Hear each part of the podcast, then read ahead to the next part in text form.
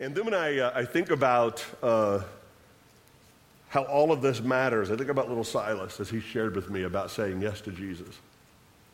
And it reminds me of the things we've actually been championing for these past few weeks from Jesus' Sermon on the Mount. And so I'm going to touch on them just briefly.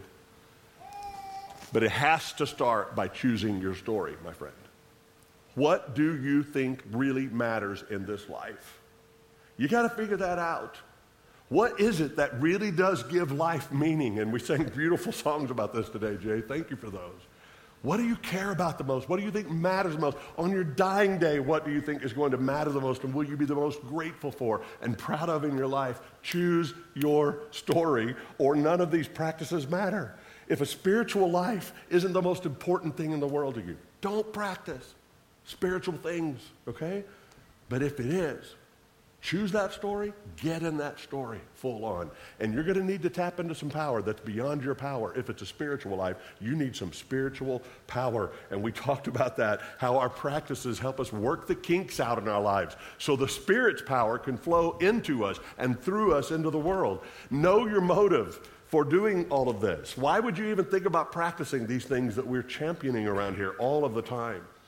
I hope it's not just so we can look good.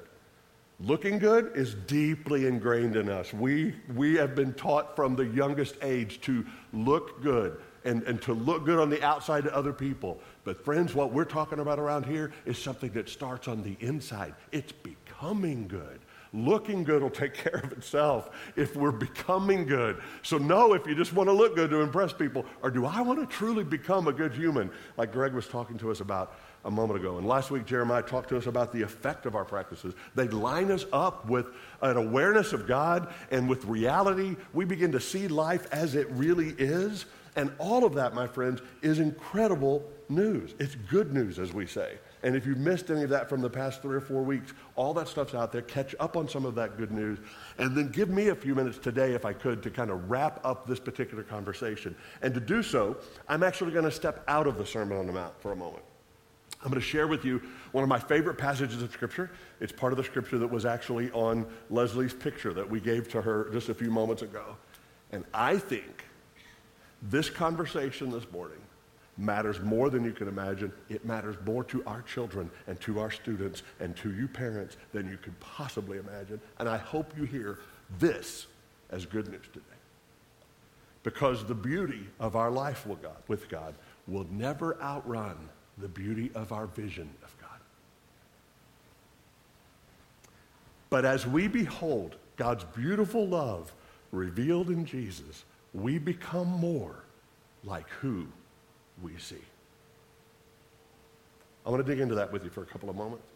I want to go read some of that passage a little bit more than what we put on Leslie's picture that Paul the Apostle wrote to the Corinthians a couple of thousand years ago. These are God's people, and you just need to kind of lean in for this little passage for a moment. He says, God's people's minds were closed. Right up to the present day, the same veil remains when the old covenant is read, the old covenant of the law and rule keeping and that sort of thing. The veil is not removed because it's taken away by Christ.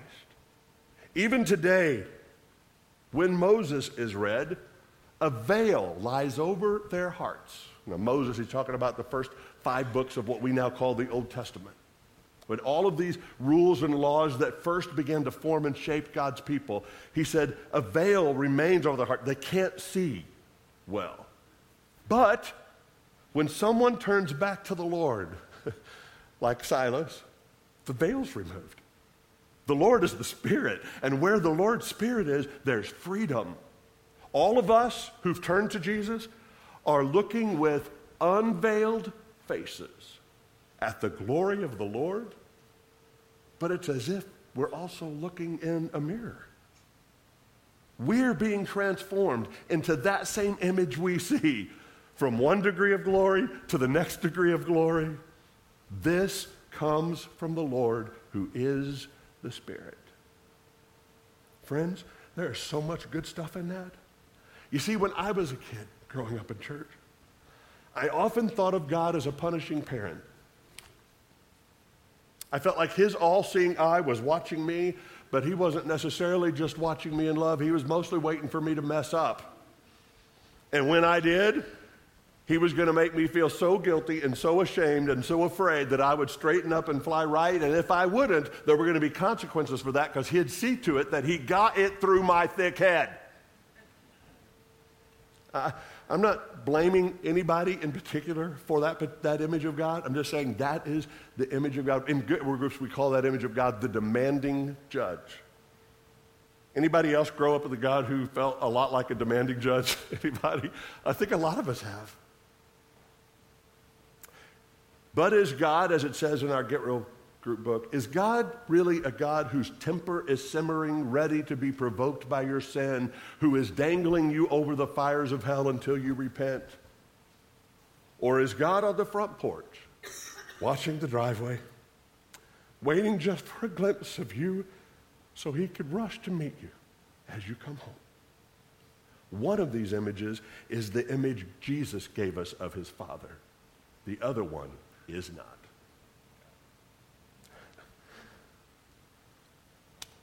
See, once you turn and look at Jesus, Jesus reveals a God who does not despise the sinner. He desires to be with sinners. That's what we see from Jesus, isn't it? It took me a lot of years to leave behind that image of a demanding judge and to begin to see a God who looks like Jesus, which is probably why my heart gets so full when I get to share this good news with anybody. And I'm sharing, him, sharing it with you today. Listen to me, friends. The beauty of our life with God will never outrun the beauty of our vision of God. But when we turn to God, and we see a God who's revealed in Jesus, and we see his beautiful love that looks like this, we become more like who we see. I just walked through some of two or three thoughts about that passage with you quickly. Paul makes it very clear. He says, We start to see when we turn to Jesus. That's the moment. Whenever someone turns to the Lord, the veil that obscures our vision, the veil is removed. That's the magic moment. N.T. Wright says, If you want to know who God is, look at Jesus. If you want to know what it means to be human, look at Jesus. Isn't that amazing? We see both God and what God always dreamed humans would be, all by looking at Jesus. Here's the problem too many people. No, I'm going to fix that. Too many Christian people have an image of an unJesus like God because our imagination of God doesn't have enough Jesus in it. Too many Christians, Christians, see an unJesus like God because our imagination of God doesn't have enough Jesus in it. But the Bible says over and over, God is just like Jesus. I can't begin to read all of those passages to you. But Hebrews 1 3 says, Jesus is the one who perfectly reveals what God is like. Colossians 2 9, the fullness of deity was dwelling in Jesus. John 14, if we've seen Jesus, we've seen the Father. Let me just underscore this for you. Unless and until we turn to Jesus, we will never know what God is like because Jesus completely and fully reveals the love of God. And he does it on a cross. This, my friends, is what God is like. What a beautiful image we have of God. Amen? In that very next chapter uh, to the Corinthians, uh, Paul puts it a little more straightforwardly. He says, We're blind when we can't see Jesus as the image of God. Look, look what he says. The God of this age, our enemy, has blinded the minds of those who don't have faith so they couldn't see the light of the gospel that reveals Christ's glory. Christ is the image of whom? We're blind to reality, what reality actually is if we can't see Jesus as the image of God. Seeing Jesus is the game changer. And when we have a false impression of God, I'm telling you, it's probably the biggest obstacle in our life with God. A.W. Tozer said, What comes into our minds when we think about God is the most important thing about us. It matters who you think about when you think about God. In Get Real groups, we, we're showing Christians how even other Christians will use the Bible to construct all of these different images of God. It wasn't like growing up, I didn't hear the Bible. I heard the Bible all the time. It's just that sometimes the Bible was used to tell me God's a demanding judge. Or sometimes we talk about in Get Real groups, some of us grew up with God as a, as a, a deterministic micromanager. He's controlling every little detail of our lives, right? Or he's a distant deity. He's out there somewhere. Or maybe he's just a doting grandfather. Yes, yes, yes. Answer's always yes. Jesus shows us a God who's not any of those things. And it turns out Jesus is what God is like. And when we start with Jesus, even the difficult passages in our scriptures, we have to interpret them through the lens of Jesus. And if we can't figure out how to make those line up, we got to realize there's something I don't know. There's something I don't understand because it has to look like Jesus. Has to look like Jesus. Uh, one of the things we like to say around here a lot is uh, God is always present at work. That's supposed to bring us comfort. But you know that's only good news if the God who's present at work is good. because the beauty of our life with God will never outrun the beauty of our vision of God. But friends, when we behold God's beautiful love revealed in Jesus, we become more like who we see. In fact, I'm going to say this as simply as I know how, in a way that I hope is memorable and portable, and I hope it runs through your mind all week. We will be who we can see. Can you say that with me? We will be who we can see. My favorite part of that passage was the part that we took from the message paraphrase and put on Leslie's picture.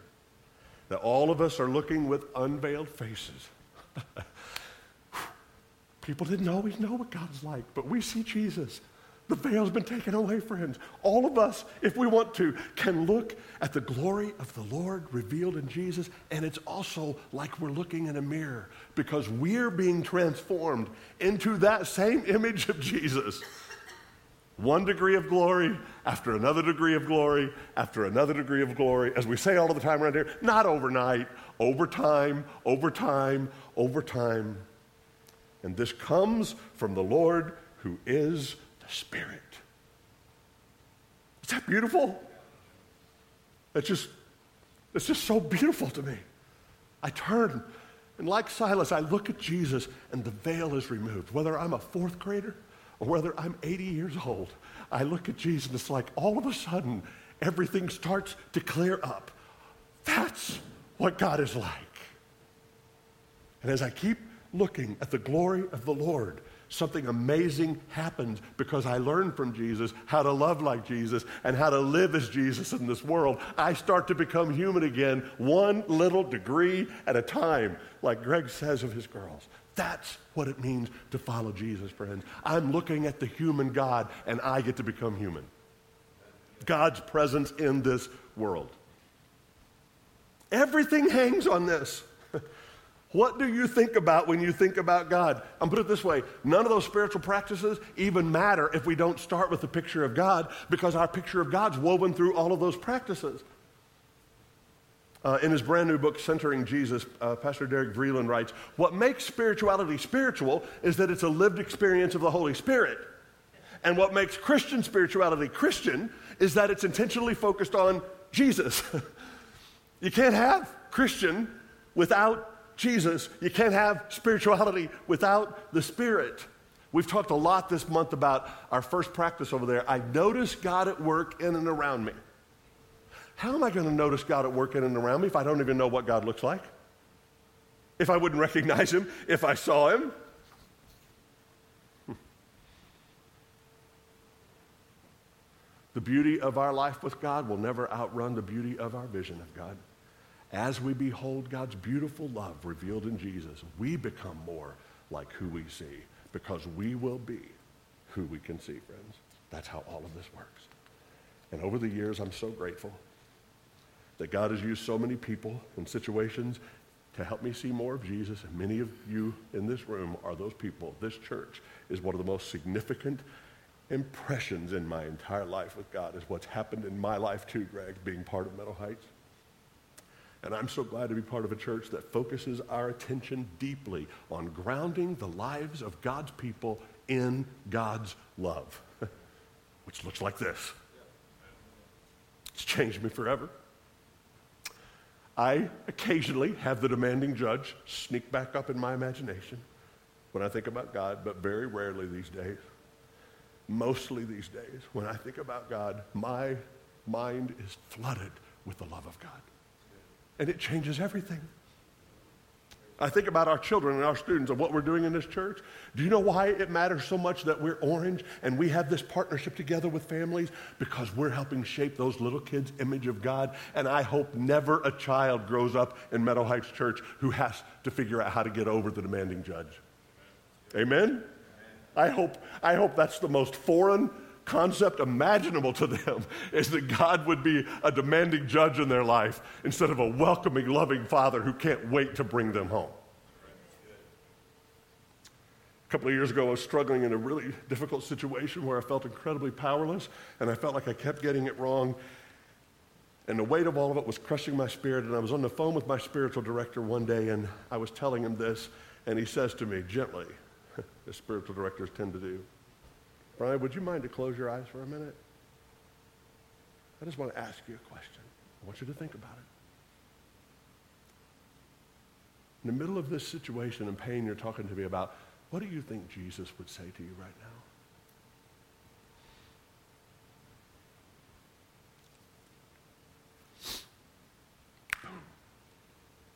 That fast, I knew. You know why?